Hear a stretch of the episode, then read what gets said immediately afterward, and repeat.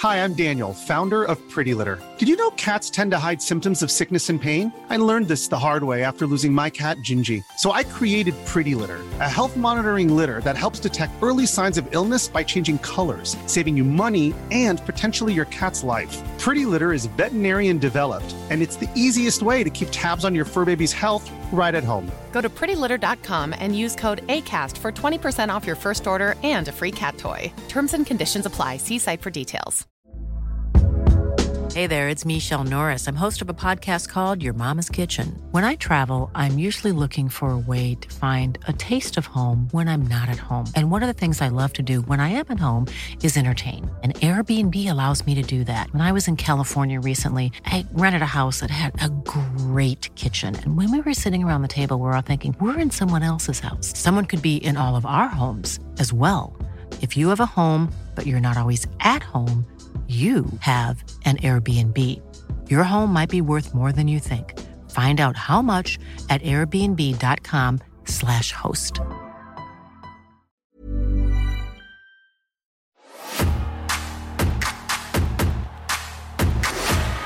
Recording and it goes. Do you want to take a little second to finish off your your bic bic?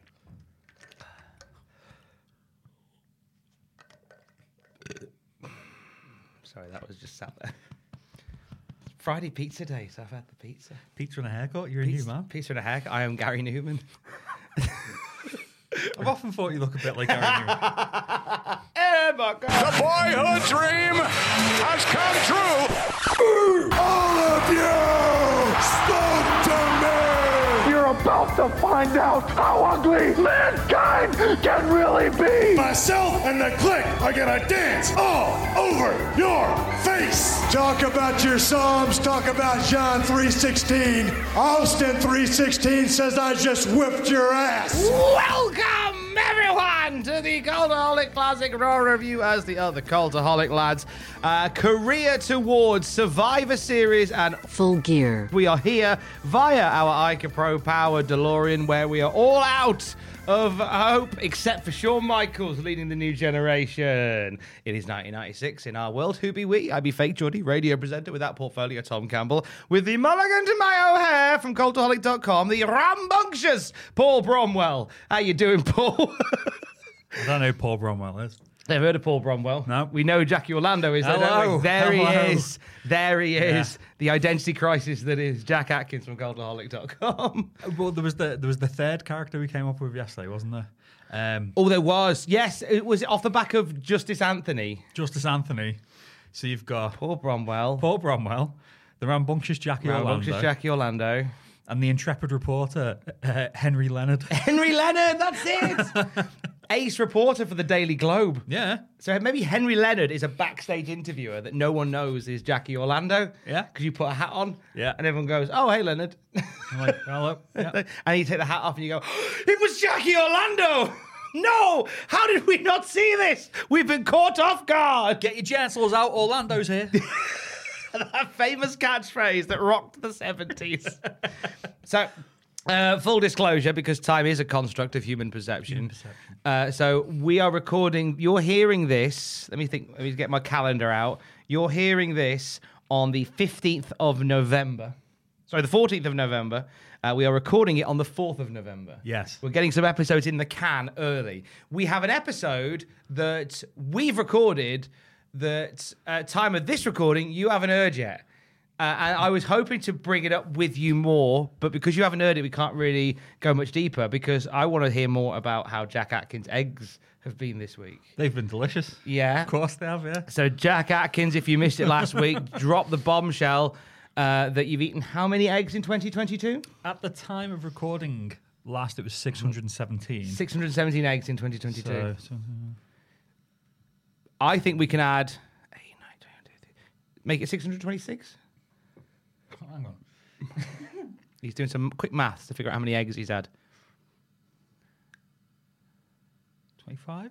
You've had 25 more eggs No, I've had. since we last spoke. yes. No, I think I think I'm on 625 at time of recording. At time of release, I'll be on like You'll be- six. You'll be deep into the 650. Yeah. Jeez, and I, I, I am still believing that we can carve out some time to get you into a thousand. I think we just have a day where we eat, feed you fifty, just to push it a little bit further along.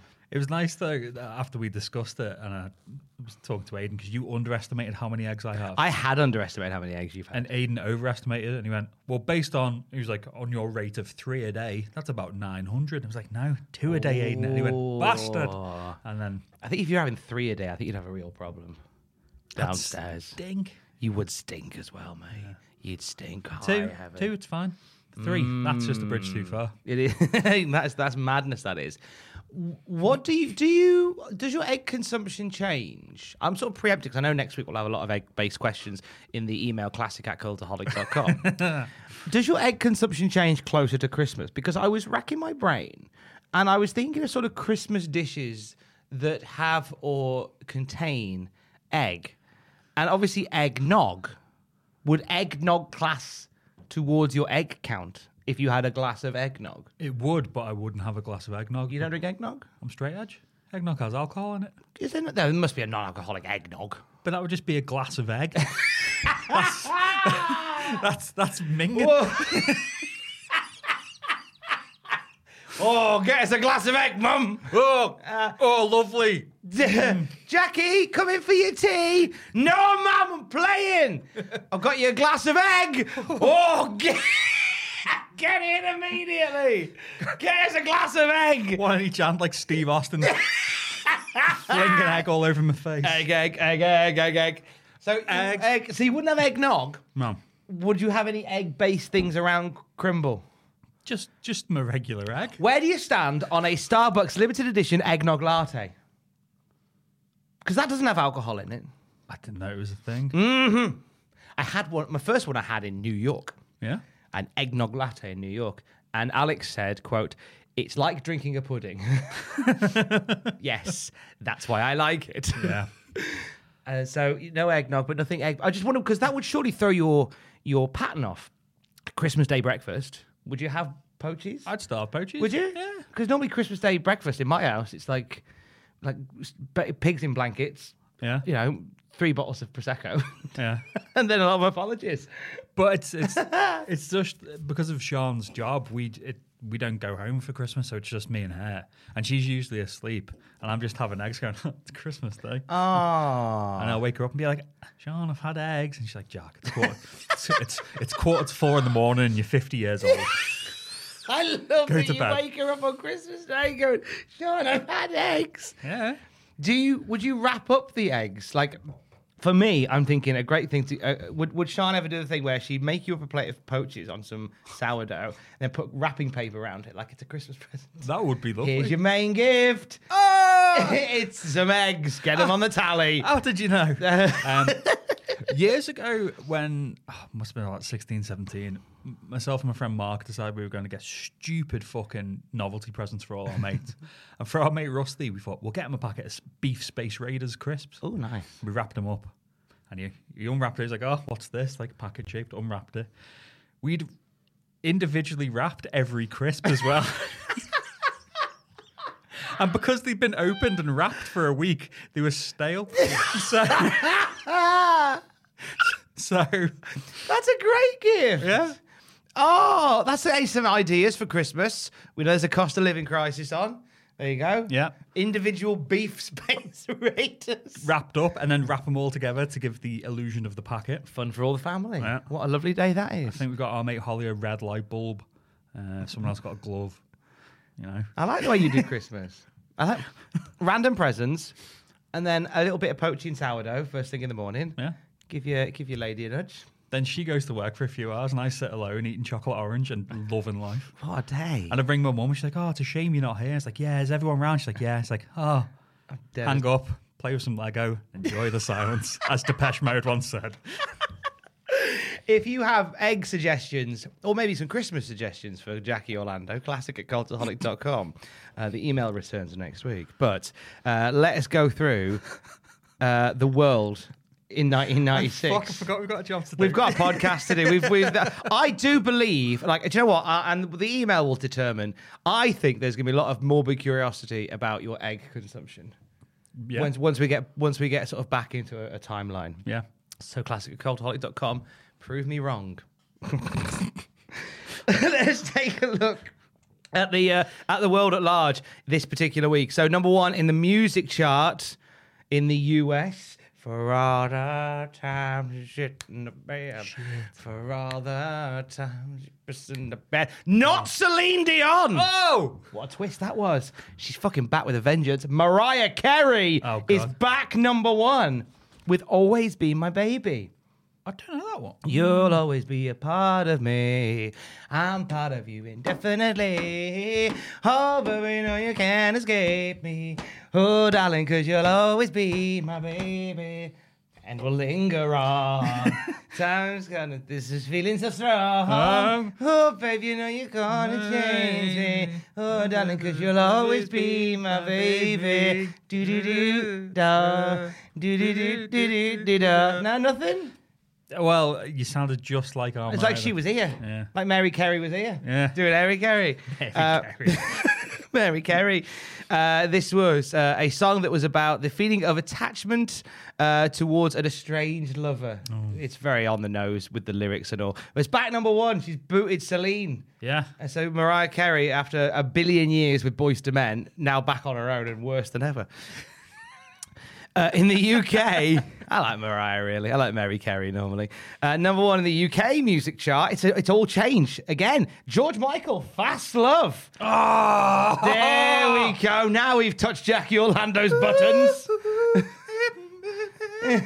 Fucking love it, George Michael. Especially as we get to the festive period when we lost the patron saint of Liverpool, George Michael. We certainly did lose Georgie on Christmas Day, didn't we? Christmas Day 2017, 2016. Jeez. the year that everyone died. Now singing bye bye, Miss American Pie. Uh, so this song now it was originally meant to be a Latin and bossa nova song, meant to be something a little bit different from Georgie Porgy. Uh, however, when he was putting the song together, George went, "Actually, no, this this feels like it needs to have a little bit more energy to it." Yeah. Hence, where Fast Love came from. He completely changed the composition. That's fucking great. yeah, it's great, isn't it? Yeah. Uh, lots of positive reviews from music critics. A bit of a controversial one for radio because there's quite a few versions of the song which contain like a, a big naughty swear word that, that doesn't get uh, flagged. In the first part of the song, all that bullshit conversation. The amount of radio stations that played the full version, and it just was like, yeah, that's fine. Weird. Yeah. Yeah, like Elton John, The Bitch is Back. The amount of radio stations that played that when that came out. Yeah. Everyone was like, should we play that? Is that not against the rules? It's banger as well. I'd be like, ah, it's fine. It's that Yeah, one. I think if it's a banger, I believe that's Ofcom's regulations. If it's a banger, then we'll let you off. Yeah. I think rule number 12 of Ofcom, if it's a banger, we'll let you off. number one in the US box office this week, it's The Craft. Never change at the box it. office. I, I obviously know of it because it's a it's a cult classic, but never watched this. It's the it's the story of four outcast teenage girls at an LA high school who pursue witchcraft and with hilarious consequences. Wait, and that came out in like May. May of '96. There was a few films like this which were like spoopy themed that kind of got moved earlier in the year because of schedules and stuff. For example, my favorite of this is Disney. Um, we're going to release Hocus Pocus for Halloween Yeah. initially, but they moved it to earlier in the year because they had The Nightmare Before Christmas coming out Right. and they didn't want to cloud it with they didn't want to like overpack and oversaturate with Halloween films. They went, well, we want the world to watch The Nightmare Before Christmas. We'll do Hocus Pocus earlier in the year, Oh. and it kind of got a bit panned uh, in its Yeah. first run. And it's only as years have gone by, it's become a cult classic, and now it's beloved. And they did a sequel that was rubbish. It's like I never realised that. Yeah, it was okay. It was rubbish. I don't- It was. It was. A, it was a nice little love letter to like, hey, remember Hocus Pocus one? Yeah, I do. Yeah. Is it without any edge? Mm. It's like growing up, I loved both Ghostbusters 2 and Hook. And it wasn't until I was an adult that I found out that the consensus when they came out was that both were shite. Mm-hmm. But because our generation grew up saying they're mint, the consensus is now, oh, they're, they're mint. nostalgia. Yeah. It ain't what it used to be. Number one in the UK box office is one of my favourites of all time, The Birdcage. Yeah, I think you could say Ghostbusters too. Then. Oh, if only. No, if only. Uh, so this has been number one in America. We talked about it on this podcast. It's been number one in the States for a little bit, but uh, now it's over in the UK. It's having a similar story. It's, this- it's similar, uh, a similar tale. It's the story of Armand Goldman, who's the gay owner of a drag club in South Beach. It's his life partner, Albert, uh, played brilliantly by Nathan Lane. Nathan Lane. His name fell out my head there, but there, but uh, Ro- on Armand Goldman's Robin Williams. What a what a what a star cast! Uh, and Armand's son Val falls in love with the daughter of a uh, of, of a of a very of a very Republican senator, and it's all about their families meeting. But obviously, having to hide the fact that they work in a drag club on South Beach with hilarity ensuing. Uh, it's a great film. It's like a proper go to, uh, feeling sad, put that on, make you feel better type film in our house. It's brilliant. It's ever so good. All star cast, really lovely film. Go and see it. So, all change in the world of, uh, of, of entertainment in this particular week. Very much so. But what about the wrestling world, Jackie Orlando? Well, there's there's there's a bit. There's a few little bitty. I've got a few little bitty pieces that you probably have picked up, but if you haven't, I've got them here that I think are quite intriguing for hmm. the future. Well, we'll we shall see. We'll see. In, we'll see in the future. Oh gosh. So the big thing. Well, I'm saying it's the big thing. I think this is just because it's been on my head recently, on my head, on my brain. Like a hat. Like a, like this hat. Like that. the big hat. thing is this hat. You've got no hair. I've got no hair. What? That's a shock. Yeah. See, everyone's face looks different with and without a hat on. Like you suit a hat. Yeah. I promise you, if I was to put your hat on, it doesn't have the same effect. Makes my head look really wide. Isn't that weird? No, I think it tapers it. No, I don't know. I don't know. And it makes my and because of my ears, my ears go. Yep, they just flop out to the sides a little bit. You've little got bit. lovely ears, Tom. I have got nice ears, but sometimes they get a bit too long. You suit a hat more than I. Saying that Jack suits a hat better than I. Say that Andrew does. Yes. Hat boys He's- unite. He's a, he's a good hat boy. He's a good hat. He's a good hat boy. Talking to Go Hat Boys, FMW held its seventh anniversary show. I like. I like it. I like the ta- So the, the reason this has been on my head is because I've just done a big FMW script, and we're saying about the the upswing in the American wrestling scene at the moment. Obviously, in Japan, New Japan's been doing record gates, and here you got FMW, the Deathmatch League, just had thirty three thousand watch Terry Funk and Mr. Pogo defeat Hayabusa and Masato Tanaka in a no ropes, exploding barbed wire, double hell exploding death match. oh, it sounds very, very, very pared back. Yeah, but this show is noticeable, uh, notable because Cactus Jack wrestled on it. Oh, He but did- he's dubbed up F Koi. Well, he de- defeated Wing Kanemura in a Caribbean barbed wire barricade spider net glass death match. Ah, simple. Originally, I think he was meant to be against Mitsuharu Matsunaga, but WWF were like, uh, can you not have him in the match because we've heard he might have hepatitis? I love the fact that they're like glass spider exploding death. Fine, Mr. Hart. No, not him. No. All the other shit is fine. Yeah. But like I said, 30- Yeah, if there's blood involved and there's a fear of hepatitis. Yeah, I totally get it. Cactus Jack obviously had signed on beforehand. Mm. And because FMW big at the time, I think WWF were like, "Oh, well, yeah, we'll, we'll, we'll let him come over." But thirty-three thousand watched this. This was down from the year prior with fifty-eight thousand people. So it's on a bit of an upswing in America, but bits and bobs are starting to bubble in Japan. So the deathmatch scene's going to go downhill. Yeah. Uh, New Japan's going to go up and down. All Japan's going to go up and down, and WF and WCW are going to go fucking gangbusters. it's quite nice to hear like the WWF FMW stuff during this time period where we've got WWE potentially working with New Japan, Yeah. uh, and WWE working with Noah, Yeah. No. Noah, which is the end of the joke now. Yeah. That means, as I said on the SmackDown podcast of the other week, that now the gag has reached its full conclusion. Now that Triple H has indeed in a meeting said, Noah, that's it now. That's, Sunrise. That's the sunrise, sunset. Sunset. It's sad and beautiful all at once. Yeah. That's the end of the gag. But it's one of This is now the wake for the for the Noah gag. It- We're in the period of mourning. it shows about the cyclical nature of like wrestling fans as well. That wrestling fans are just like, can't believe WWF, uh, WWE are working with outside promotions. It's like, What do you not remember? The NWA invasion of 1997, the ECW invasion of 1996, the War Wrestling Romance work in like 91, 92. The Memphis invasion of the ni- of the eighties. yeah.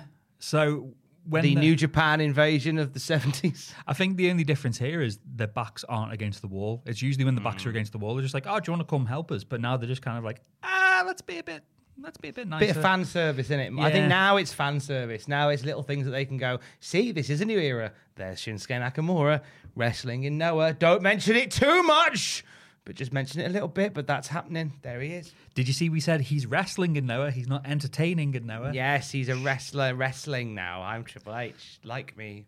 You, you're a handsome man, Triple H. Thank you very much. I am the Hans. Fuck me, we're going off on one today.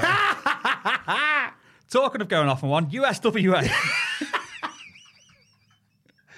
I my favourite thing on the podcast is slowly becoming Jackie Orlando's talking ofs. Just talking of dot dot dot is a t-shirt that needs to be made. non sequiturs, which are definitely non and sequitur. They're barely even sequitur. They're just. Like like your neighbour's garden after you borrow their shears, non sequitur. Hey. Oh God. God. I gave myself a kidney stone doing that one. Oh, I just saw his piss. trickles, trickles. Oh, someone come round and just smack me in the head. Do you know what? Here's the thing. We're recording this on Friday, right? And fr- like, and, and Friday, like you know, we all work very hard here at Cultaholic. Like honestly, it's it's it's the from the moment that you know the bell goes, it's it's foot to the grindstone. But but there is a certain energy about a Friday Yeah. where it is a bit more. Ah, I won't lie. I had two massive slices of pizza from around the corner. A little pizza Friday treat for myself. So I'm kind of I'm I'm, I'm getting this in now because I know that in the next 45 minutes, little pizza sleepies Oh. are gonna hit. The, the, the Friday afternoon Gingerino upstairs office pizza sleepies are legendary in Cultaholic. yeah. So you you might get to experience a pizza sleepy as the show goes on. Just me whispering at the end, going, "Try not to wake Tom because he's only had forty minutes sleep this week." Just having a lovely. I think I had like seven hours last night. Jesus Christ! I know what a greedy bastard I am. Oh, you you absolute sleep I thief! had a right. I was a right sleep thief. I was right sleep thief. So, talking of sleep thieves, USW. oh, it's got to be one of them, isn't it? Great. It's the best kind. So USWA, it appears they are now attempting to position AEW up and comer Jeff Jarrett to start a major run as the territory's top star. And for anyone who's not happy with Jeff Jarrett in AEW, fight me. I love Jeff Jarrett. you. That was what you said the day that Jeff Jarrett debuted for AEW. You came into the office doing the Jeff Jarrett strut and went, "If you don't like it, I'll fucking fight you." I To love the- Jeff Jarrett. To which the triple jump block went, "What?" I went, listen up, slap nuts. It's like, Can't believe you called Ashton slap nuts. cut up to here. like see you people. And he hit Tiny Peter with a guitar. It was terrible. Oh yeah, great. I, told mean- him it was my world, and then held held the NWA world title hostage. so USWA, You sell him some gold bullion at the same time. yeah, kids, double J, double M A, Jackie or. Um,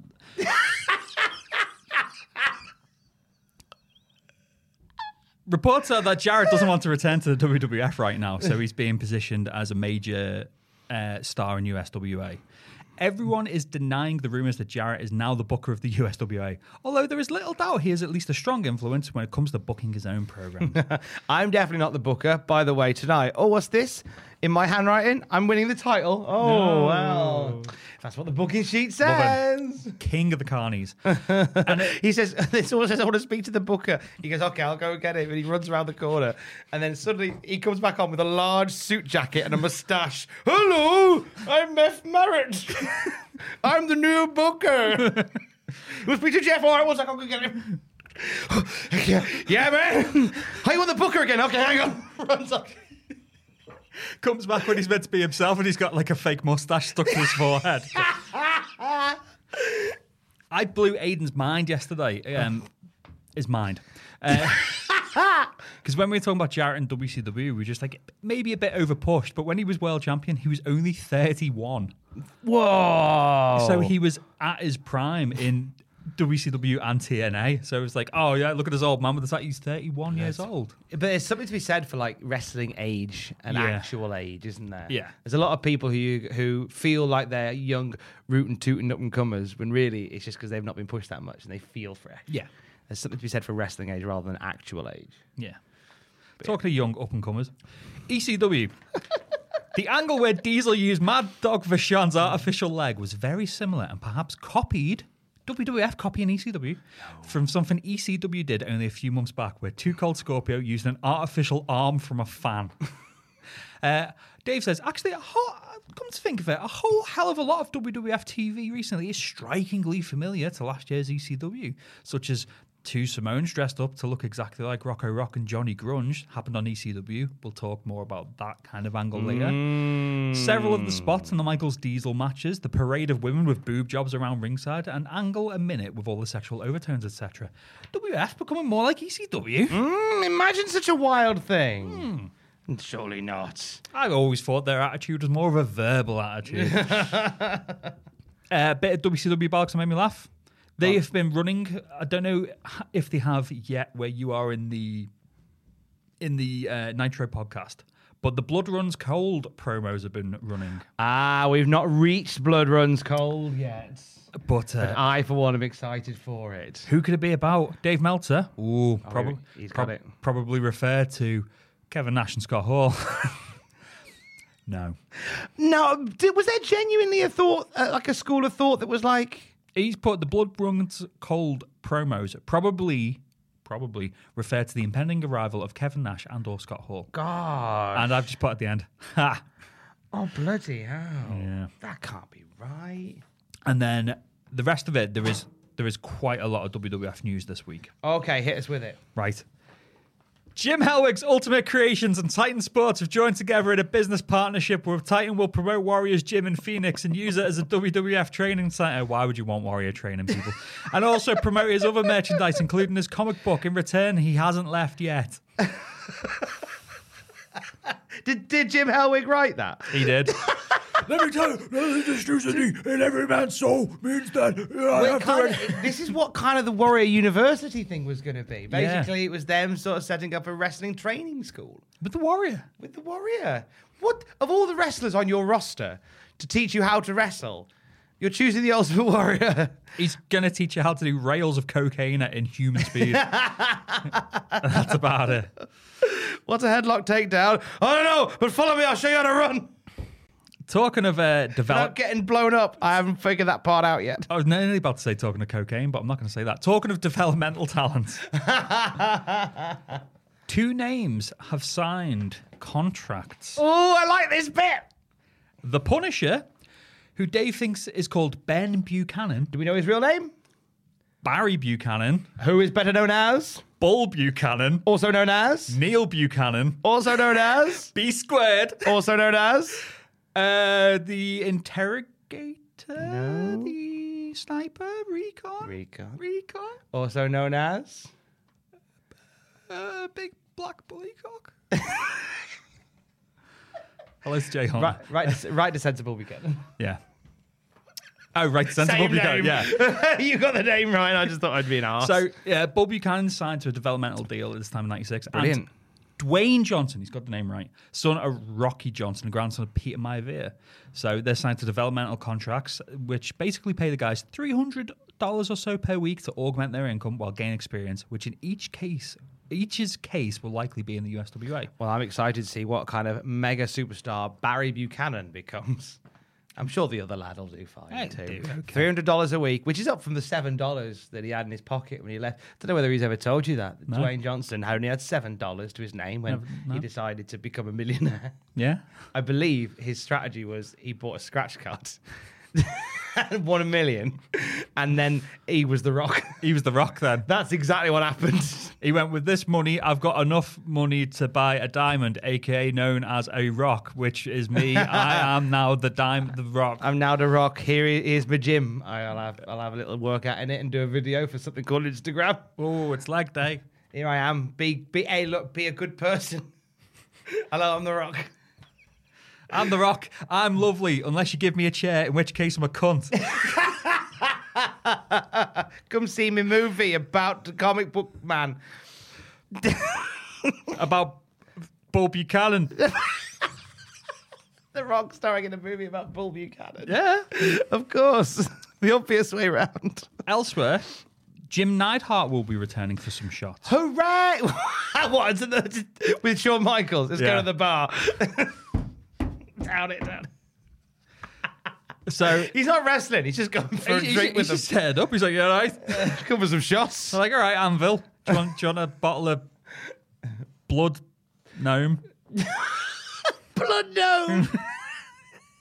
No. what would blood gnome be? Stout. if, if if anyone's gonna get fucking gout, it's gonna be Jim Nyder. Jim Neidhart has definitely got all the hallmarks of a gouty. He's drinking Guinness and eating pork until, until until his crotch freezes up. Jim, what have I told you? Put your pork pie down before you go for a shite. no, it'll go cold. That's how Jim Neidhart got gout. He sat on the shitter for 20 minutes drinking Guinness and a pork pie. so if you went to the Neidhart house in the 90s and wondered why there was a jar of Colman's mustard by the toilet, it was for it was for his toilet pork pie. So he can lean over and have a little dip dip. dip dip. Put it in. Where's your dad, Natalie?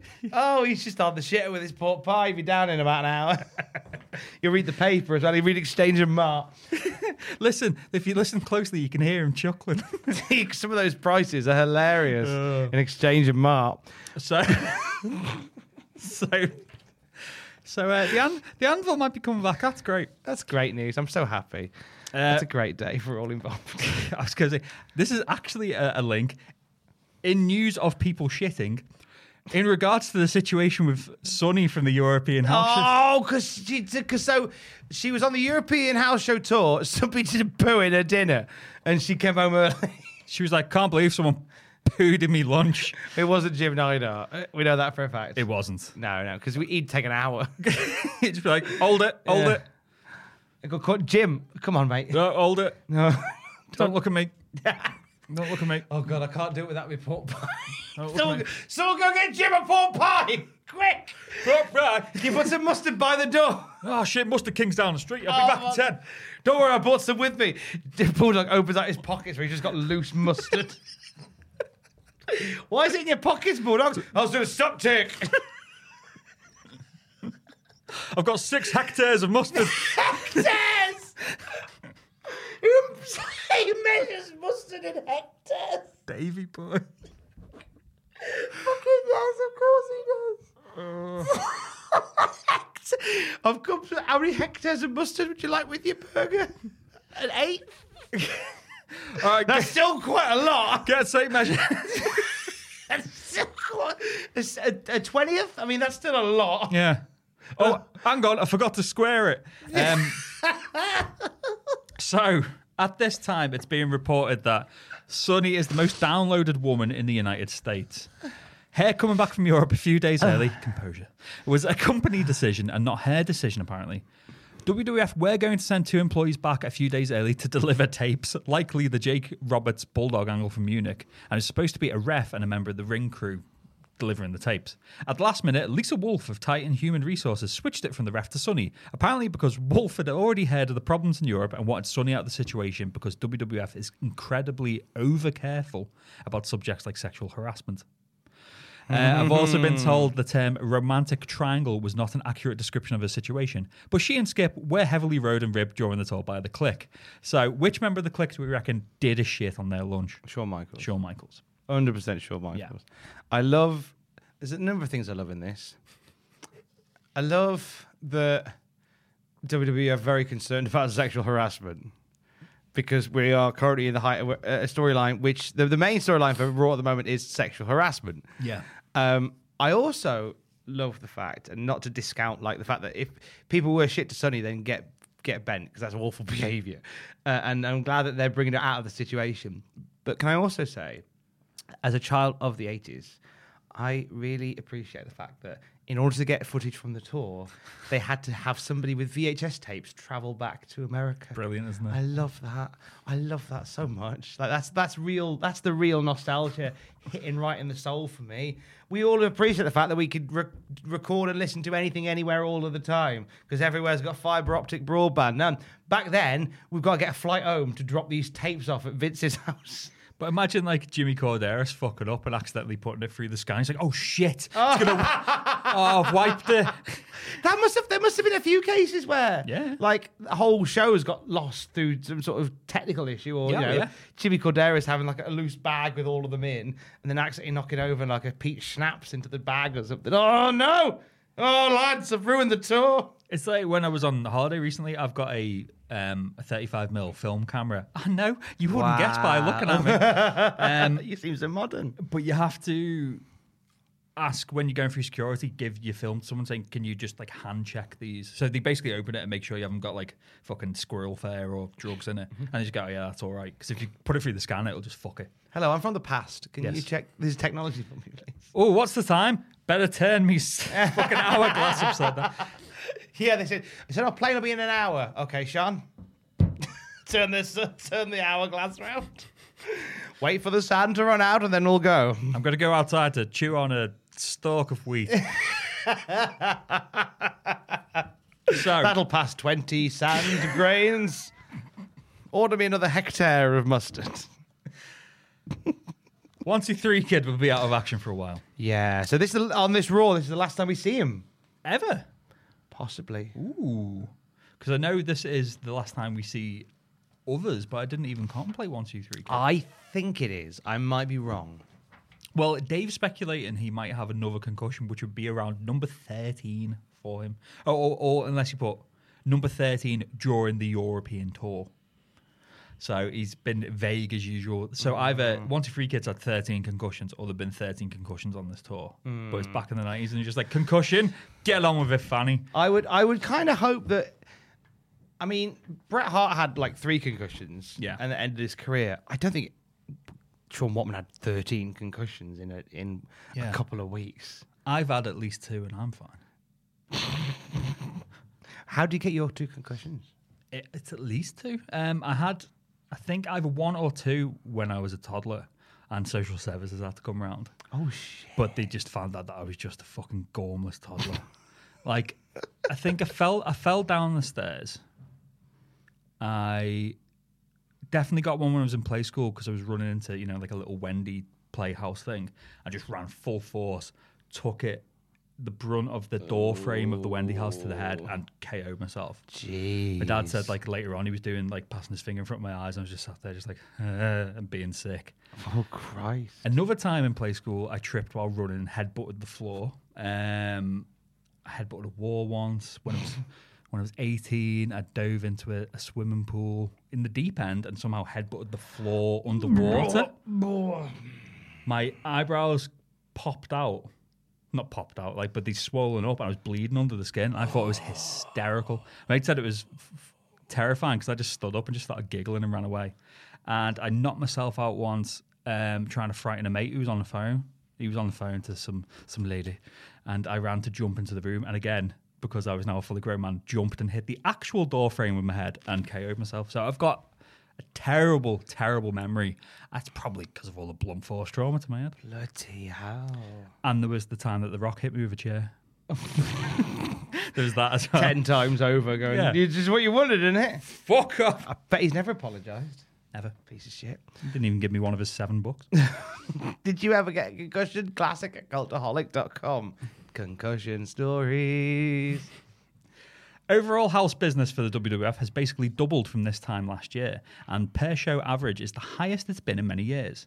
Although comparing with early 92, for example, in those days WWF ran 40 split crew shows per month, so an A show and a B show, averaging 6,000 plus per event. But now they run 13 loaded shows per month with the same average. Uh, it's the best business since 1992. So we're on an upswing. Ah, good shout. Right, got two, Nice to hear. two more for you. One an actual story and one just a silly bit of bollocks.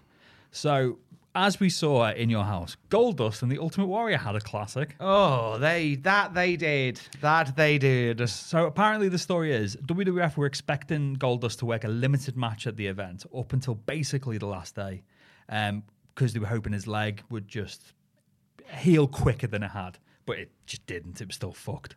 Uh, they set up what turned out to be pretty well acknowledged as a bad situation for what was meant to be a five minute segment, segment including ring introductions, which they figured would at least get them out the jam. If that was five minutes long, Goldust and Warrior having a fight would be fine.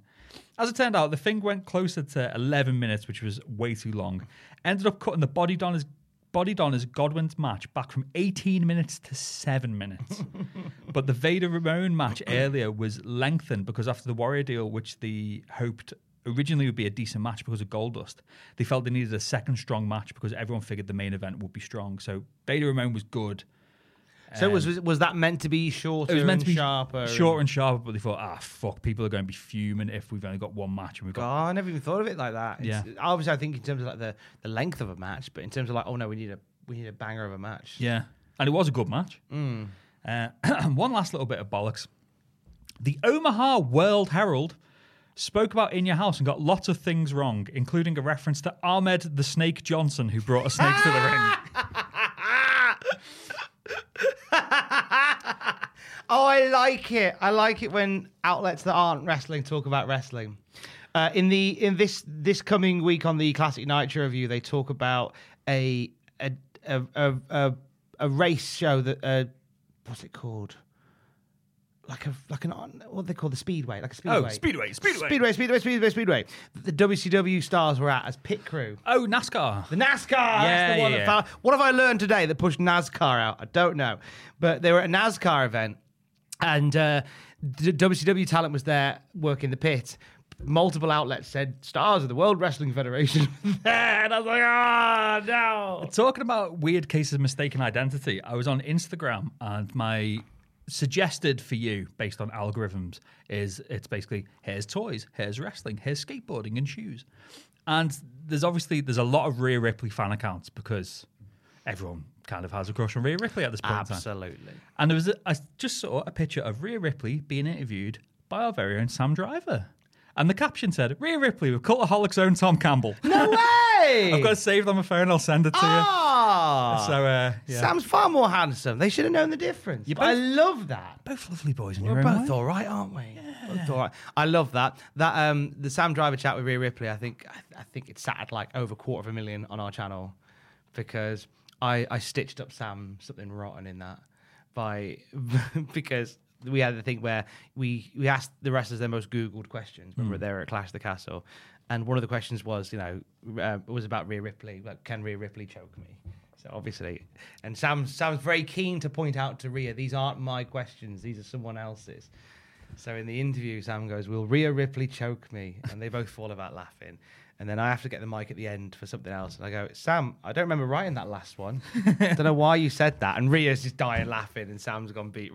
I remember after, because I was on the news desk when you were in Wales, and when I got those through and I was watching, I was like, Rhea Ripley seems bloody lovely. Oh, she's great. She's a big Cultaholic fan. Hey. That's the best part. She watches the news videos in the morning. Yeah. So we always if do a Rhea Ripley story. We always say good morning, Rhea. We know Rhea Ripley and Wolfgang from NXT Hey. UK watched it. So we always say good morning to Barry. So is that your version of uh, Hello to Jason Isaacs? yes, it is. Yes, Yes, yes. Hello to Rhea Ripley is my hello to Jason Isaacs, and my hello Barry. Hello Barry. Hello, Barry. So I don't know whether they, I don't know whether they listen to the podcast. I'd like to think they do. They probably have other things going on. They just like the little ten minute news bite for the day. They're quite important, aren't They, they? they are somewhat important, but uh, hello if you do. If you happen to find yourself here sometimes, it's always nice to hear from thee. So is that all the is that the news that is the news for this week on May the sixth, nineteen ninety six? That is our fucking record breaking preamble out the way. Record breaking. No, I think we've done a preamble longer than an hour. Do you reckon? I reckon so, and that was forty one minutes. Hey. I think probably added by the time this has been tweaked, it'll probably be about 40. Because I will only take out the, the pause at the middle as we get set up.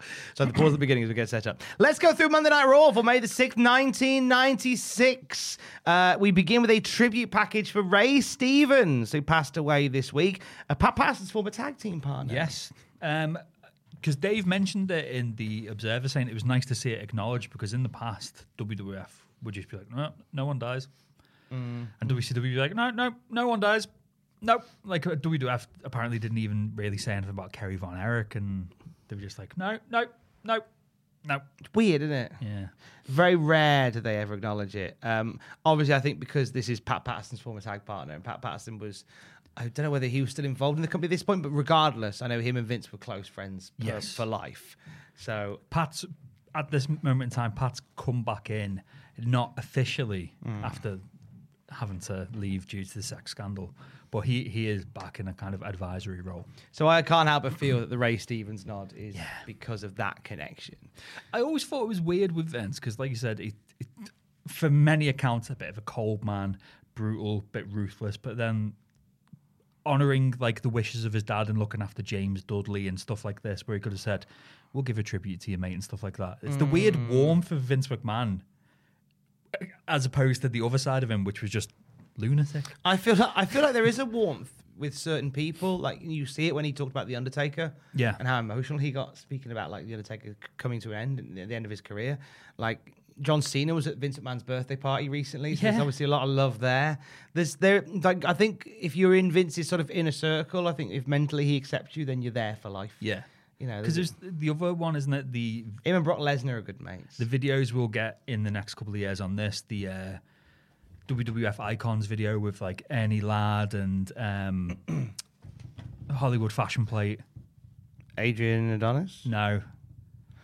Hogan's manager, Freddie Blassie. Ah, gotcha, saying Freddie Blassie. they no longer cheer for, for me. I cheer for them. Apparently, when Vince first saw that, he burst into tears. I? I remember reading that as well. Yeah. saying that like yeah, that was a beautiful thing. Yeah, there's, there's a few on Vince's inner circle. Yeah. like if you're in, then you're in. Uh, we then go to uh, an ex-wife of a pro wrestler who calls Shawn Michaels a home wrecker. Her identity is blacked out, so we can't see her, but she's promising to dish the dirt on the WWF champion tonight on Raw. We have the titles and we are underway as the one, two, three kid makes his way to the ring. Jerry Lawler and Vince McMahon are ringside alongside Vince McMahon's future son in law and heir apparent, Hunter Hearst Helmsley. Uh, we get a little recap of Hunter hitting Marc Mero with a pedigree at the free for all before In Your House. There you go. Uh, the kid looking very thin. he did look Didn't look massively well. no. Um, And- not a happy camper at this point either. Growing out his hair and beard, so he's just he's just Syxx now, isn't he? Yeah, this is it. It's the beginning of Syxx, but all his mates are leaving, so I don't think he's in a very good place mentally. Uh, Hunter is talking well posh on commentary, saying that he doesn't think Marc Mero is, has what it takes to be a star as this match gets underway. Moments later, Marc Mero hits a dive to the outside where he nearly lands on his head, like Jackie Orlando diving into a pool. I've ad libbed that bit based on new information. Yeah. Uh, Mark, Marc Mero's springboard splash gets countered with some knees to the gut, and the kid takes over. Hunter is on commentary throughout all of this. His cadence is basically everybody doing an impression of a posh person. And he also said he's a lot of buy things, but lingual ain't one of them. Oh, Not yet. there's a few. Yeah. uh, Lawler says that uh, he talks about Sable at ringside for Mark Yeah. Mero. Says her expression never changes. Lawler says that Hunter once blew into her ear and she thanked him for the refill. Hunter then says, I've seen her expression change, probably insinuating they had sex. Uh, headlock takedown with tongue action from the kid. He gives it a little bit of a bet to the to the cat to the camera like he's a cat. And he's been Bleh. thrown up the too sweet and everything. Yeah, I think he's really sad that his mates are going and he's just getting it out of his system. Mero, after about 7,000 years in a headlock, start, finally started to fight back to his feet. A wild man chants burst out. Hunter is upset with this and he stands up on commentary. Who's in charge here, Vince? asks Hunter. It'll be you in a bit. Don't worry. I like any interactions with Vince and Hunter Hearst Helmsley around this time where it's like knowing what we know now, like, oh, yeah. Oh, that'll be you. Can I carry your bags, Vince? Oh, you're going to carry your company, Vince. Mero fights back after the break, hits a double axe handle, and the bad day to the outside. It is the bad day, isn't it? Not the bad mood. I often get them mixed up. It's bad something. it's a, the bad landing. Uh, yeah, sorry, that was earlier, the bad landing. Helmsley is on the move uh, around the outside. He helps the kid get back into the ring. And then as Mero goes up for something off the top, uh, Hunter grabs his leg and pulls him down. Now, Kid takes advantage of this, goes and hits a superplex, but Mero adjusts in midair and covers the kid for the one, two, three. Oh. Cool little finish. Helmsley legs it as Mero celebrates. I thought this was a really cool finish. And you know what? Despite the massive headlock in the middle, not a terrible match. I thought it was a good match between good workers. Um, crowd were into it because last week they were dead crowd. Why didn't they run this last week to start the show off hot rather than with all the bollocks they had? It is an interesting choice. Whether or not they did, is this, I can't, because I don't think this is live. Oh, actually, this one's taped, so they may have ran this first. I haven't got the running on in front of me in terms of what they ran. Yeah. But I know sometimes they do tape stuff out of order. Yeah. So like they'll start taping Raw for next week at the start, and then in the middle they'll do the live Raw for this week, and then stick around till the end. You'll get the next part of the first part of Raw. Yeah. It's a, just a way of again like controlling the flow of the audience and also trying not to leak results Yeah. easier because we're at this point now where WCW is spoiling Raw where it can. So by moving some of the matches around, I guess it keeps people Yeah, guessing I'd as to what goes where. There's one. TNA did something similar of course they did. with their when they had a they had a long stop down because they have money issues and they ran like a, a 12 week world title eliminator tournament so they just had a bunch of singles matches that like just seemed like completely inconsequential to the live crowd, but then they're all in groups and they all get points. Yeah. And they're all broken up with Josh Matthews going, "Oh, he's earned this many points in this group," and da da da da da da da. Uh, in the one of my favorite matches from that particular TNA tournament, by the way, uh, was Grado versus Rockstar Spud, oh. in ah. which they just ran all their favorite WrestleMania main event endings. it's beautiful. It's on the YouTube channel somewhere. It's great. Oh, fantastic! It's so good. Uh, one notable thing from this match, though, um, I was watching it and Aidan Gibbons looked over and he saw the bit where there's a bit where Marc Mero whips, uh, Irish whips Waltman, Sean Waltman to the outside. And he goes just crashing to the it's outside. uh, the most hellacious bump. He basically just flies over the top, but rather than like getting whipped and putting his hand on the apron and rolling out, he just fucking goes flying. And Aiden just went, Jesus Christ. it was mental. Yeah. he just gives it some, doesn't he? He goes flying out of the Absolute ring. socks. And considering Dave's just reported that he's apparently concussed to fuck, mad bump to take. Mad, mad bump to take. Uh, backstage. Uh, so, as we say, this might be the last time we see the 123 kid because of said concussions. Yeah. We'll keep an eye on that one. Uh, backstage, uh, we can confirm that Savio Vega and Steve Austin, the Caribbean strap match is on.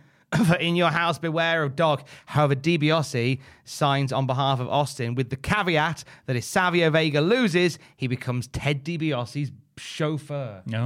Oh, and I believe we'll add another step in Yeah. the weeks to come, which will see the end of Ted DiBiase. Mm. Uh, we go to footage of a lady whose identity has been concealed for her protection, and she has the dirt on Shawn Michaels. now, there's a bit where the audio is reversed to protect the identity because she goes, "My husband." yes." So, me being the audio wizard that I am, I ran the the fr- the word through the system, and disappointingly, it's nobody's name. It's the word husband, but reversed. Ah. So they take each instant where she says husband, and then next to it they play it backwards. Yeah. That's I was a bit yeah. disappointed. I was hoping they'd say a husband, the bulldog, or. So I was very disappointed by that, but uh, it's uh, that's all it was. It Not no. 871 Selim. It's the the last time I did research like that and got a similar result was when, out of morbid curiosity, when I was just discovering editing software, I recorded the bit of Paul Simon's "You Can Call Me Al," and it's the the guitar bass slap bass guitar breakdown near the end where he goes and I realized oh that's just that bit but reversed they play it forward and then play it backwards because I, I put it through the reverse thing and I was like it sounds the same that was a fun little bit when first used maybe Microsoft audio editor or Windows Movie Maker or something I got very excited by Why is that very cute? just you just a going, cute- ah, I'm having fun with just a cute boy and I He's- oh, look I'm just a cute boy, me. I just, I, I got quite alone. I had a lot of alone time when I was younger. Uh, so let's talk about this. it's fine now. I'm over it. It's Friday. Didn't, didn't it's wanna, Monday. Didn't want to chat. Who knows when it is? Whatever day it is, you're listening to this. You're enjoying it, and thank you. It's free. Um, now, this is fucking free to be fair. Uh, so this woman says that Sean wanted to discuss with her a problem that he was having with her husband. Husband. Uh, it got a bit hot and heavy Uh, she says he smelled so good and she looked great, and uh, they ended up going to bed together. She said that Shawn Michaels was the best that she'd ever had. Best what, friend? And she told her how special she was to him. However, when Shawn wrestled her husband, he was thrown off by him. So obviously, this was some sort of strategy to, to throw the the competitor off the case, allowing Sean to win, which is must be it's an exhausting bit of bit of strategy if you're wrestling like 50, 55 matches a year. Yeah. Like, oh God, And if- their wife now, If her husband's on the road, then why isn't Sean on the road? he's coming off the road to Ah. get in a road. It, there's roads. In- Up, uh, I remember th- this bit really threw me for a loop when he was just like, yeah, and he used that strategy to win. It was like, oh, so, so they are maintaining kayfabe that wrestling's an actual sport, and I was just like, oh yeah, I mm. forgot. I forgot. Yeah, because it's easy just to go, this is the real somebody really complaining that Sean was a bit of a love rat, which he was in real life, which is mm. amazing. She said Sean threw her away like an old shoe. Fuck off, shoe. Don't know why that line made me laugh. Like an old shoe. Is it because you're just imagining Shawn Michaels shagging a shoe? I think that's what it is. Sticking his knob in the middle bit. Like and then chucking it out a window. Oh, some, wet. some passerby taking a wet shoe to the oh, Sean! Stop throwing these women out! closes the curtain for peeking out. Sean, you must stop mistreating women. We're all getting hurt. Sean knew I couldn't resist him. He ruined everything, this mystery woman says. Uh, terribly acted, hilariously done. the bit I loved about it is you can tell Vince McMahon is handling this. He's like, you got to say that Sean ruined your life, but make sure you say that he's amazing in bed. Yes, they were very much. They very much wanted everyone to know that he is sexy and he is a good shag, Yeah. but he's also a bad person. He won't. He won't make you a sandwich afterwards. he'll he'll take your spare change and call a cab despite being a millionaire. Vince encourages us to not believe the reports of a mystery woman claiming to have had a tortured affair and dismisses the claims outright despite mounting evidence. He follows it up with playing a clip of Shawn Michaels so people can see that he's appearing on TV despite the carnal accusations made in the hopes that they'll simply go away, maybe with some financial encouragement.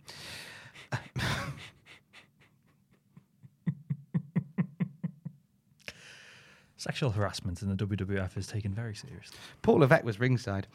Uh, it's just as well. Here's Fatu! Yay! He's making a difference. He's facing our mate, the British Bulldog. Oh, still in his undies from last week. he's still in his grundies.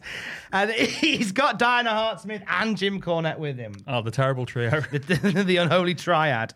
Uh, she's there because, according to Jerry Lawler, she can't be trusted, or Sean can't be trusted with, with her on her own backstage in case he tries to uh, as- uh, accost her once more. yeah. Like, get the woman some pepper spray. Like, clearly, if this is a big, or if this is a big problem, maybe just have a word with Shawn Michaels. Or you know, Evidence is mounting.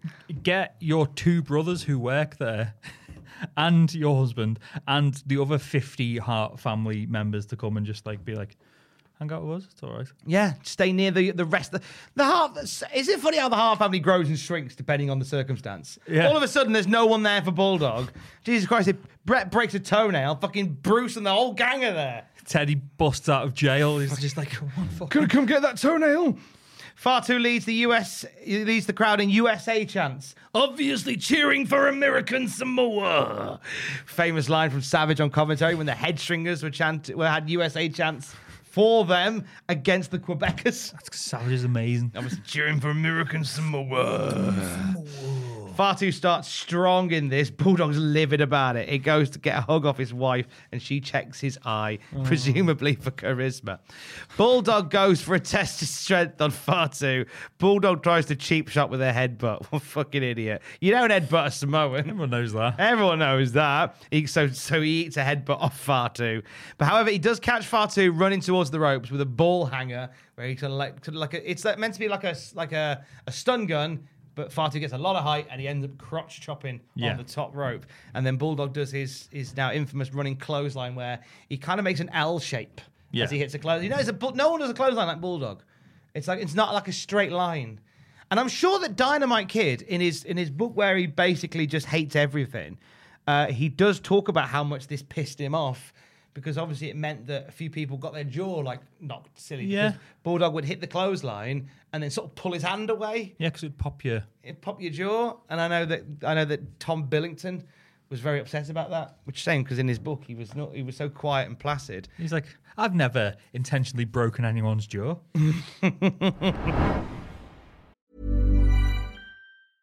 Hey, I'm Ryan Reynolds. Recently, I asked Mint Mobile's legal team if big wireless companies are allowed to raise prices due to inflation. They said yes. And then when I asked if raising prices technically violates those onerous two year contracts, they said, What the f are you talking about, you insane Hollywood ass? F- So to recap, we're cutting the price of Mint Unlimited from $30 a month to just $15 a month. Give it a try at mintmobile.com slash switch. $45 upfront for three months plus taxes and fees. Promo rate for new customers for limited time. Unlimited more than 40 gigabytes per month. Slows. Full terms at mintmobile.com. Millions of people have lost weight with personalized plans from Noom, like Evan, who can't stand salads and still lost 50 pounds. Salads, generally, for most people, are the easy button, right? For me, that wasn't an option. I never really was a salad guy. That's just not who I am. But Noom worked for me. Get your personalized plan today at Noom.com. Real Noom user compensated to provide their story. In four weeks, the typical Noom user can expect to lose one to two pounds per week. Individual results may vary. Quality sleep is essential. That's why the Sleep Number Smart Bed is designed for your ever evolving sleep needs. Need a bed that's firmer or softer on either side? Helps you sleep at a comfortable temperature? Sleep Number Smart Beds let you individualize your comfort so you sleep better together. JD Power ranks Sleep Number number 1 in customer satisfaction with mattresses purchased in-store. And now, save 50% on the Sleep Number limited edition Smart Bed for a limited time. For JD Power 2023 award information, visit jdpower.com/awards. Only at a Sleep Number store or sleepnumber.com. Bulldog on the offense here. He throws Fatu into the steel steps. Uh, Fatu tries for a corner shoulder block, but Bulldog dodges it to stay in the lead. Now, as this is happening, we see some people in on the rampway. It could be the Samoan gangster party. It is the Samoan Gangster Party. I can tell you that it is. Uh, Lloyd Anoa'i, uh, who uh, was. Uh, It's Rosie, isn't it? it, it is, but he went under another name in ECW. Ooh. Lloyd Anoa'i. Is the initials Bull are- Buchanan. The, Bull Buchanan. Yeah, couldn't say The- Buchanan. Fuck me. The the initials are involved. The initials. His initials are involved in the name in E ECW. L.E. L.E. Smooth. L.A. Smooth. Ah. Oh, L.A. Yeah, L.E. Lloyd Anoa'i Smooth. Fuck. But you think Los Angeles Smooth. Yeah. So that, that's for, you're forgiven for that. Yeah. Uh, and the other is indeed Samu from the Samoan Gangster Party. Uh, fresh from doing a whole lot of nothing for a bit outside of doing some stuff with Lloyd Anoa'i. And here they are in their suits and boots and here to keep an eye on their family. I thought they looked 90s cool. They look cool. Yeah. I liked them a lot.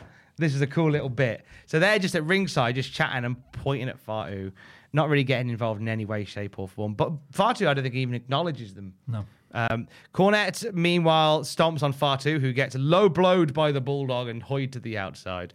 Uh, we then see Fatu power up when he dodges a leg drop from Bulldog. He lands a lovely cutter out of the corner, but only gets two. A Jim Cornette distraction leads to a big clothesline that turns Fatu inside out. Uh, and then we get a running power slam from Bulldog for the one, the two, and the three. Post match, Fatu is approached by the Samoan gangsters. He brushes them off by saying, You're not my family. The WWF are my family. To which they all cheer. He probably gets he probably gets sacked shortly after. Uh, that's family, except when it's business. Your thoughts on Fatu and Bulldog? Uh, decent match. Um, they got there was some audio sweetening, Yes, you but could tell. There were chants as well. Um, The USA chant was very real. USA chant, and there was Fatu chants. I think part of it was just Davy Boy acting the bollocks. At one point, he does a fucking hand handspring, doesn't he? Oh To- fuck yeah! I forgot to mention that. Yeah, he's, doing Steiner push-ups and then does a handspring. It's like Jesus, Davy. He does a roly poly into a Shawn Michaels pose. Yeah, because you know, this is just Davy being amazing. But um, Fatu looked good, got a decent reaction. Nice storyline progression for Fatu. Mm. I wonder where that will go. Spoiler. This is the last time we'll see Fatu. He'll have two more superstar matches and that's it. The WWF of my family. See ya. I hate that family line. Not not because I don't. I, I, I it's lovely to go. Oh yeah, the company of my family, but they're not. They're they're an employer. Yeah. and it's like you can't. Yeah, but we're family in the WWE, except when we are a business. In which case, fuck it, we're not a family. You're fired. Yeah. I don't like the line. We're family. You're you're an employer, and that's all right. You're not even an employer because you're an independent contractor. you contract. You sometimes get paid. Yes, exactly. Next week, it's Shawn Michaels versus Hunter Hearst Helmsley. Hmm. Interesting battle of the Kliq. And Duke Droese faces Vader. Mm. Uh, plus, we'll have a chat with The Undertaker, who is in action in our main event this week. Uh, coming up next, right now, it is tag team action. Fuck yes! Techno Team 2000! Eric, what's your gobshite? Oh, there is Travis and Troy. Eric Watson, the other one. And listen to that reaction. It almost sounds like it's from a can. Oh, and the crowd go mild for Techno Team 2000. Oh, first time seeing them in ages. Uh, they're taking on the Body Donners. We get a close up of somebody wearing a Sunny t shirt that I don't understand, Jackins. The Sunny t shirt that has a photo of Sunny chalking up some a snooker cue with this with this with this quote above her saying, "I like it." Not even a snooker pun. I like it. well, as we all know, Sunny was first approached by Chas and Dave to do Snooker Loopy. Ah. But then when that didn't happen, they were like, oh, let's get like Willie Thorne and the lads in instead. But we've made all these t-shirts. Yeah. Oh, shit. That's the forgotten fact that that Sunny was going to do snooker loopy. Snooker Loopy, Nuts Are We, Chas and Dave, and their Sunny. Sunny. Yeah. that was the original. We'll show you what you can do with a plate of lunch and a big old pig.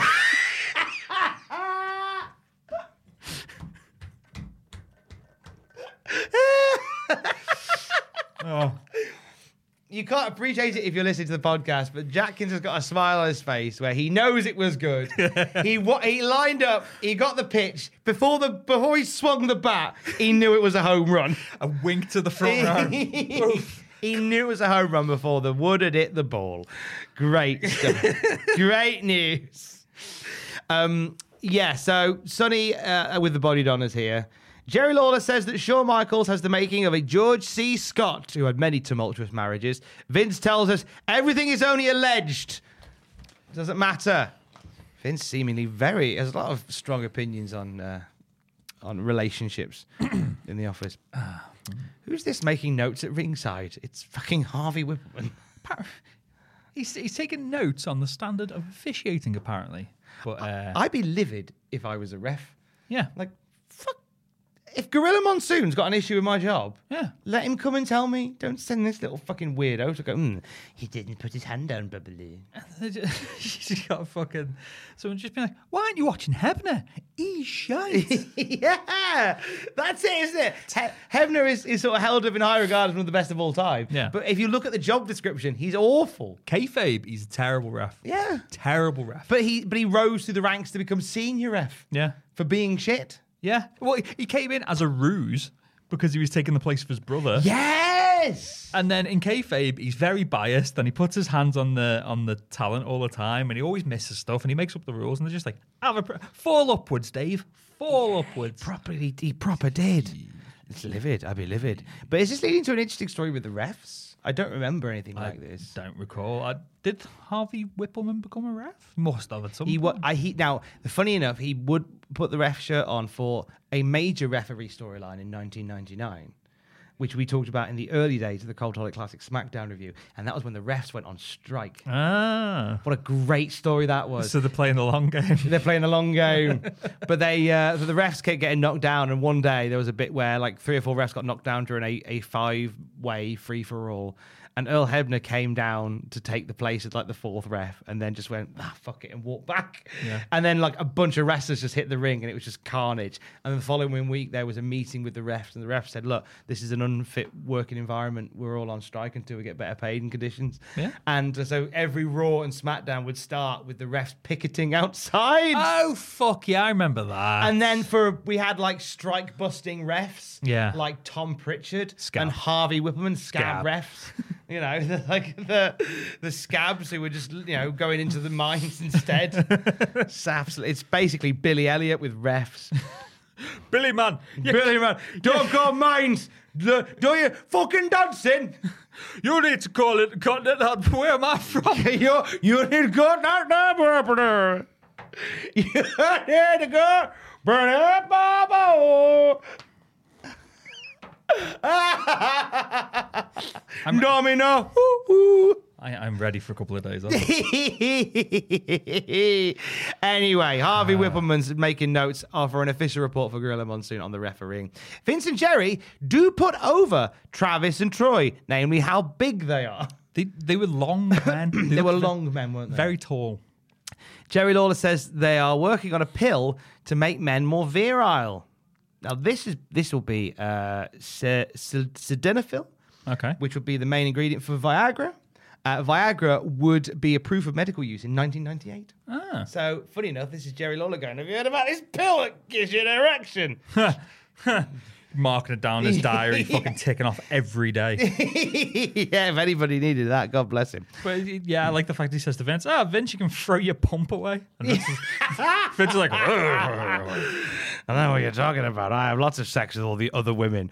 Techno team give it some socks, but get a tepid crowd reaction. Yeah. The body donners shut them down with a double slingshot suplex. It looks quite nice. Zip does a pathetic drop back elbow. Oh, "It's awful." Dreadful. Travis gets a hot tag. Do you know what? Some impressive stuff by Travis and Troy, but it's all for now because Skip and Zip do some sneaky double team. This leads to an impressive move followed by a shit move. Oh, oh. Skip lands a Frankensteiner, beautiful, and then Zip puts the, puts the stank on it with like a weird sit down double axe handle. It's what the fuck was that? I remember watching this. It's like the whoopee cushion, but with a with a sledge. It's like, It's shit. yeah, It's so bad. yeah.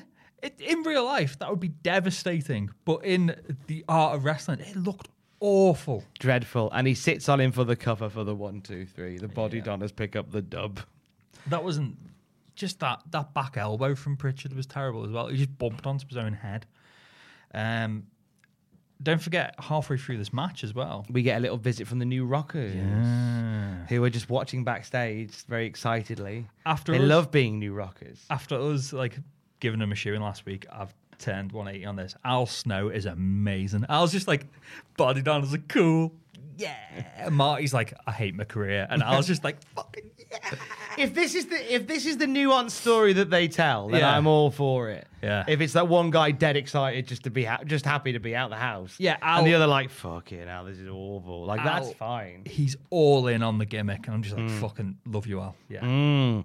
We get a recap of Vader demolishing Yokozuna's leg. I mean, destroying it, not eating it. There's. There's a re- I mean, he might have done both. They did nip for KFC together on an evening.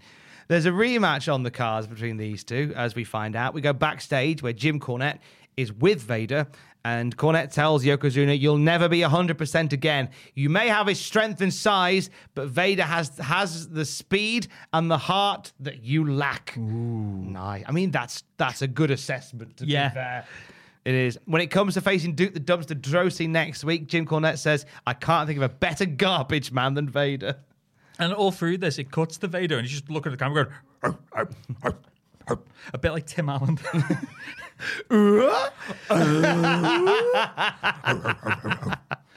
It kind of works for Vader just to stand there looking menacing, and Cornette does all the nice talk. yeah, This is how it should be. definitely. This is the, the heyday of the managers, uh, which I'm sure you're sick of talking about. I think I've got 55 left to write. about. Oh, that list is going to be spicy. getting to Are we getting it for Christmas? No. Okay. No. Uh, I'm, I'm aiming to have it written by then, but the editing job on this is going to take ages. But I was telling some bits to Ross, went, this sounds a bit contrary. I was like, Ross, all our lists are a bit contrary. It, it causes debate. It's one man's opinion. It doesn't matter. It does. The whole thing is it inspires conversation, Yeah. and it, and do you know what? It's an enjoyable view. Yeah. I like the long lists that channels like ours do. Hmm. I must admit, on on several occasions, I have fallen asleep listening to Ben and Peter talk me through the, the all the handheld computers from worst to best. Yes. So that's a, a particularly lovely list. Yeah. I like that a lot. Just Yeah. put it on and I just have a little snooze. I might do it tonight actually. I do it with the triple jump ones for games that I've never even Because played. Ben's got a lovely voice, hasn't he? He's got a great voice. But he's got a very thing is what I, I It's rich. it's rich and and i think that there- there's so many people in the youtube sphere that kind of have have like a youtube style cadence but the art of the like voiceover artists Yes. sometimes gets lost in no matter how like there are there are some and i won't say names because i'll just get heat and i can't be bothered with it but there's some that i listen to outside of our channel where i go like these guys are very highly regarded but as voiceover this is really bad Yeah. and it annoys me as someone who who does a bit of professional voiceover. But Ben Potter is an exception to that rule. Ben Potter is a is a is an intelligent man, but a phenomenal voiceover as well. Like he knows the when to lift it, when to drop it, when to move it, when to change it. It's lovely. He's got a lovely tone. And that's he's a pro. He's a what a pro. What a pro. What a pro. He's a pro. And it's nice to hear a pro doing that. Peter can fuck off. It in the bin. No, I'm joking. No, we love Peter. Peter's like the nicest man. Peter's also excellent, I, I, and I, I apologize for not putting enough respect on the name of Ni- of Tiny Peter, uh, but Peter's also excellent. But Ben does a lot of outside voiceover Ben's work a lot of as well. outside stuff, Yeah. which is why I wanted to bring up Ben, uh, and uh, I do I do love Ben's voiceover stuff. It's, it's really good. I, I know what you mean though, because there was several podcasts I used to listen to back in the day, um, where some of them, the people actually delivering the stories, fantastic journalists, didn't have a voice for radio. Mm-hmm. There was, I'm not going to name the podcast or the person, but there was just someone I was just like, please just clear your throat or blow your nose. You just sound so congested. Your work is fantastic, but I, I don't like listening. Yeah, it's just lost in the fact that it's not just a case of reading out words; like Yeah. you have to do it in a certain way. Says me, I fucking end up burping reading the Wrestling Observer on this every week.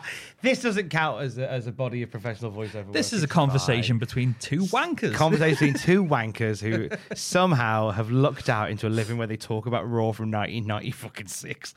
Um, Goldust makes his way to the ring with his stinking cigar. He joins Vince and Jerry Lawler at ringside, and he's wearing classic gold headphones. I love these he looks cool. old school headphones, painted gold, little mic. Oh, it's great. I like it a lot. I enjoyed as well. Actually, we'll get into it with the match. The the stipulation for the Goldust and the Undertaker's match for In Your House is revealed. Uh, it was mentioned a few times during the show that the stipulation was going to be announced by the end of the night, Yeah. and it's revealed here that Goldust and the Undertaker will have a casket match at In Your House. One thing, where the fuck's this feud come from? I was baffled by that myself. It's like, oh, we've announced the stipulation. It's like, unless we something seen- happened on Superstars. yeah, because we haven't seen Undertaker on Raw since Mankind fucking battered him. In theory, the next feud for the Undertaker should be Mankind. And yeah, and Goldust is coming off Ultimate Warrior, and he's still injured. Yeah.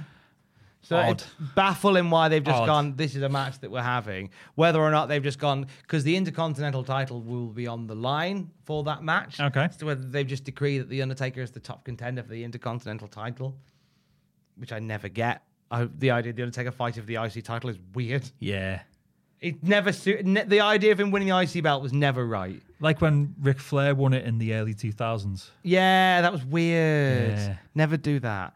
But Goldust discovers the casket match stipulation whilst on microphone, and he is terrified. Yeah. And he's very upset. He and Marlena try to leave, but Undertaker's music hits, so he stops. He doesn't have to do that thing where he has to try and get past him in the aisle way. Sorry. Oh, oh sorry. Oh, oh. Because that's, as we all know, how the how the Iron Sheik and Sergeant Slaughter feud started in the 80s. It was, yeah. Because excuse me, excuse me, America. Then no one knows. It's true. It's how it started. Uh, look it up. So, as Undertaker's coming to the ring, Vince is asking how Goldust feels, knowing that he could be trapped in a airtight, watertight casket. Goldust genuinely sounds like he's about to cry. Yeah. So, which you know what? Sometimes I think you know why should like younger talents sort of cry away from the Undertaker? I thought this was very in keeping with Goldust. Yeah. who was just like who had who had looked out of a match with Ultimate Warrior, and now it's like the Undertaker, and you you fucking terrified. Yeah. But then his mood changes whilst on commentary because he's a complex being. Because Undertaker starts the match. It's Undertaker versus Owen Hart in the main event, and Owen Hart's here. Oh, and what was in Owen's hand when he came out? Was it a slammy? It was a fucking slammy. It was a slammy. Oh, my favorite Owen Hart is coming. The Owen Slammy story arc is upon us. Slammy Award winner Owen Hart is here. And uh, unfortunately, he doesn't get a Slammy for dominating The Undertaker because The Undertaker batters him whilst Goldust is on commentary lusting over the tall, cold, and clammy Undertaker. yeah, he's, he's just like he looks so cold. I, I kind of want to touch him. yeah. and then Vince is like, hang on, weren't you scared a minute ago? And I was like, "Oh." I, this is what I was going to say before. I, I liked Goldust on commentary because he wasn't interacting with King and Vince. His focus was solely on Undertaker. He wasn't there to give quips. He was just reacting how the character of Goldust would react. He was just going, mm, ooh. ooh, Let me see his leg. Ooh." And I thought it was great. I, I'm a big fan of Goldust, but I thought this was really good character work. It's all Undertaker with Owen Hart. Uh, at one point, just before the break, Goldust stands up and makes his way over towards Paul Bearer. And he ends up moving Paul Bearer towards the ring steps and caresses him. and Paul Bearer initially looks horrified, can't decide whether he liked it or not, because at one point Goldust starts unbuttoning his shirt. Oh, lovely. And Jerry's like, "Oh look, Goldust is now a chub, a tubby, a chubby chaser." And Paul Bearer ends up leaving. And I don't know whether there was a dig at his weight here, because Jerry Lawler says, "Oh, Paul Bearer got goosed." Vince said, "Surely you mean geesed." I think it was a dig at his weight by going multiple goose. See, I didn't. I didn't hear that one because I was transfixed by King saying he's like Mikey. He likes it. Yes. I thought that was a reference to Cactus Jack and Mikey Whipwreck. Mikey Whipwreck. But I think Mikey really likes it is a quote from a film. Apparently, it's also an ice cream brand called Mikey Likes It. Ah. Although I said maybe that's what it is. Then. But probably it could be both as well, yeah. I would imagine that the the Mikey likes it from Cactus is a, is based on Yeah. the ice cream Mikey likes. He likes it. He really likes Yeah. Mikey really likes it. Yeah, I that because that crossed my mind as well. I Yeah. thought that'd be. That I said I I just thought there must be something else in the in the cultural Yeah. zeitgeist. Same. Ra- as much as I'd love to think they were referencing ECW so deliberately, Yeah. they wouldn't do. Uh, but anyway, all of this going on with Paul Bearer getting away, this gives Owen Hart a chance to start working over Undertaker's leg. It's the only bit of offense that Owen gets in this match. Bless his soul. Goes for a sharpshooter on the Undertaker, but gets goozled, and the hold gets broken. Goldust tries to help Owen back into the ring when he gets knocked out of the ring, and he does so by grabbing his ass, and it looks like a little finger pops up. And Owen basically Quick rub and a squeezy squeezy. just Owen just goes, fuck off. Goldust." Touch me. What's it they call it on OSW? It's Yeah, it's- it's- it's a- finger of fudge. A finger of fudge. No Yeah. finger of fudge, never enough. Finger of fudge to Owen, and Owen's not happy about it. But as you say, he pushes Goldust away, but he leaves him open for the Undertaker to get back up, pull him up by his hair, get him back in the ring, and uh, hit a beauty of a tombstone for the one, two, three. Gun Monday Night Raw ends with Goldust initially staring at the Undertaker in a pervy way, but then making a making a fast retreat when Undertaker looked like he was going to go for him. And that's our main event. Thoughts on the main event? Well, you also forgot Paul Bearer comes out of a gold casket. I didn't see that bit. He comes out of a gold casket with Goldust star on it. Oh, well, I, I missed that. Yeah. I must have switched off at that point. That's Um, unlike me. So what? So talk me through that bit. So So uh, Bearer fucks off after Goldust's been trying to feel him up, but he comes back with a gold casket, and as Goldust is walking away from Undertaker, Bearer basically shoves it into Goldust's ass. And he turns around, and sees Oh. it, legs it, terrified. Yeah, nice. but um, Love that. okay match. We do see the gold casket at the pay per view. Yeah. Nice. I mean, Undertaker, he, he loved making these spe- specific special caskets back in the day, didn't he? He loved. Yeah. he- Kamala had one.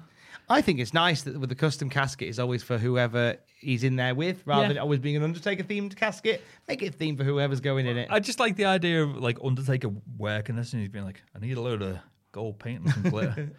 Can you get me some, please, Paul? Like, I'm Don't on my way. There's a bloody Paul Bearer in fucking MFI. I need six six tins of one coat gloss. Gold, please. It was on that same day that Golders was in there picking up some wood for the decking for his house, and he saw Paul Bearer buying six buckets of gold paint. Should I be worried about that? is that is that for me? Oh no, it's uh for Goldberg. Who's Goldberg? Whoopee. Whoopi Goldberg. The only Goldberg that matters. there will never be anyone else called Goldberg in our zeitgeist. No. Oh no. But uh, yeah, They'll have a match in Saudi Arabia. What's Saudi Arabia? Oh, I don't know if it's been invented yet. I don't know why I'm Welsh.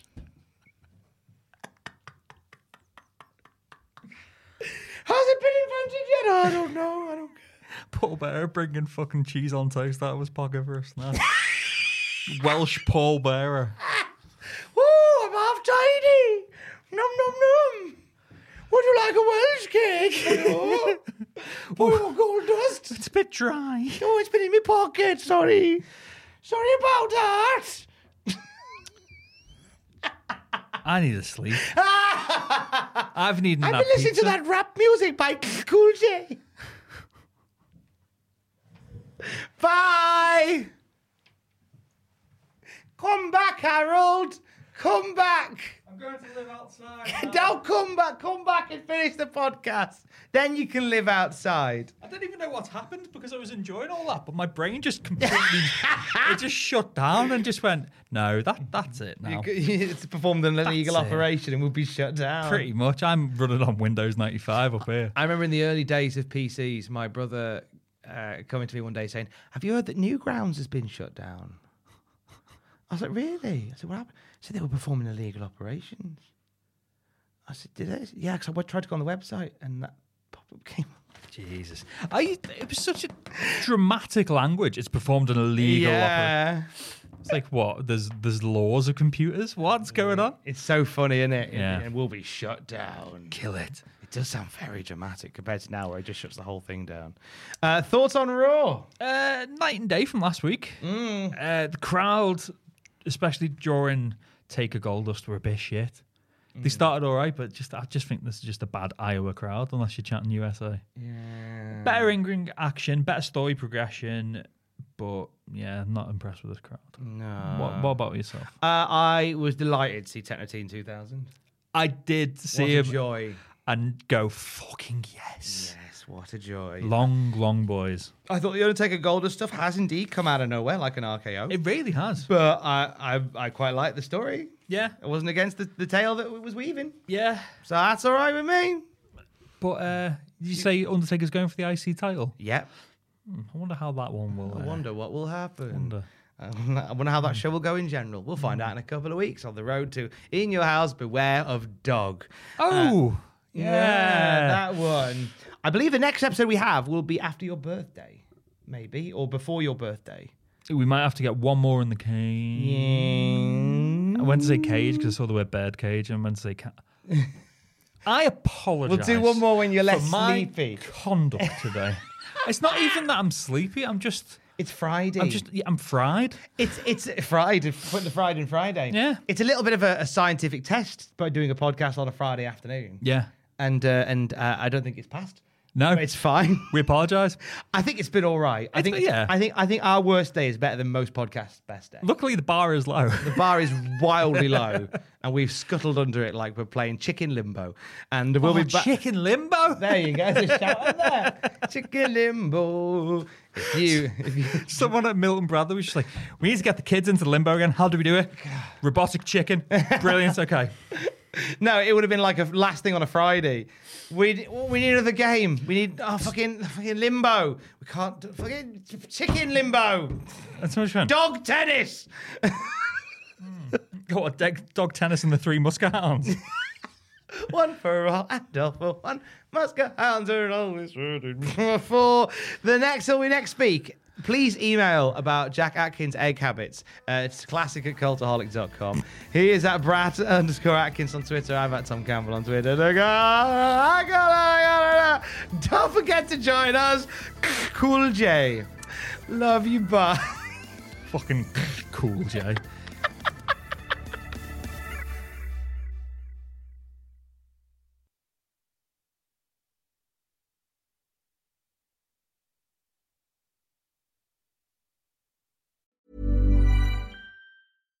Hi, I'm Daniel, founder of Pretty Litter. Cats and cat owners deserve better than any old fashioned litter. That's why I teamed up with scientists and veterinarians to create Pretty Litter.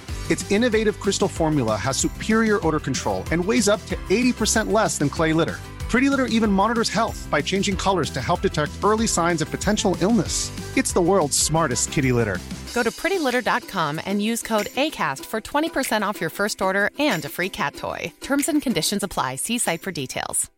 Hey, it's Paige DeSorbo from Giggly Squad. High quality fashion without the price tag? Say hello to Quince.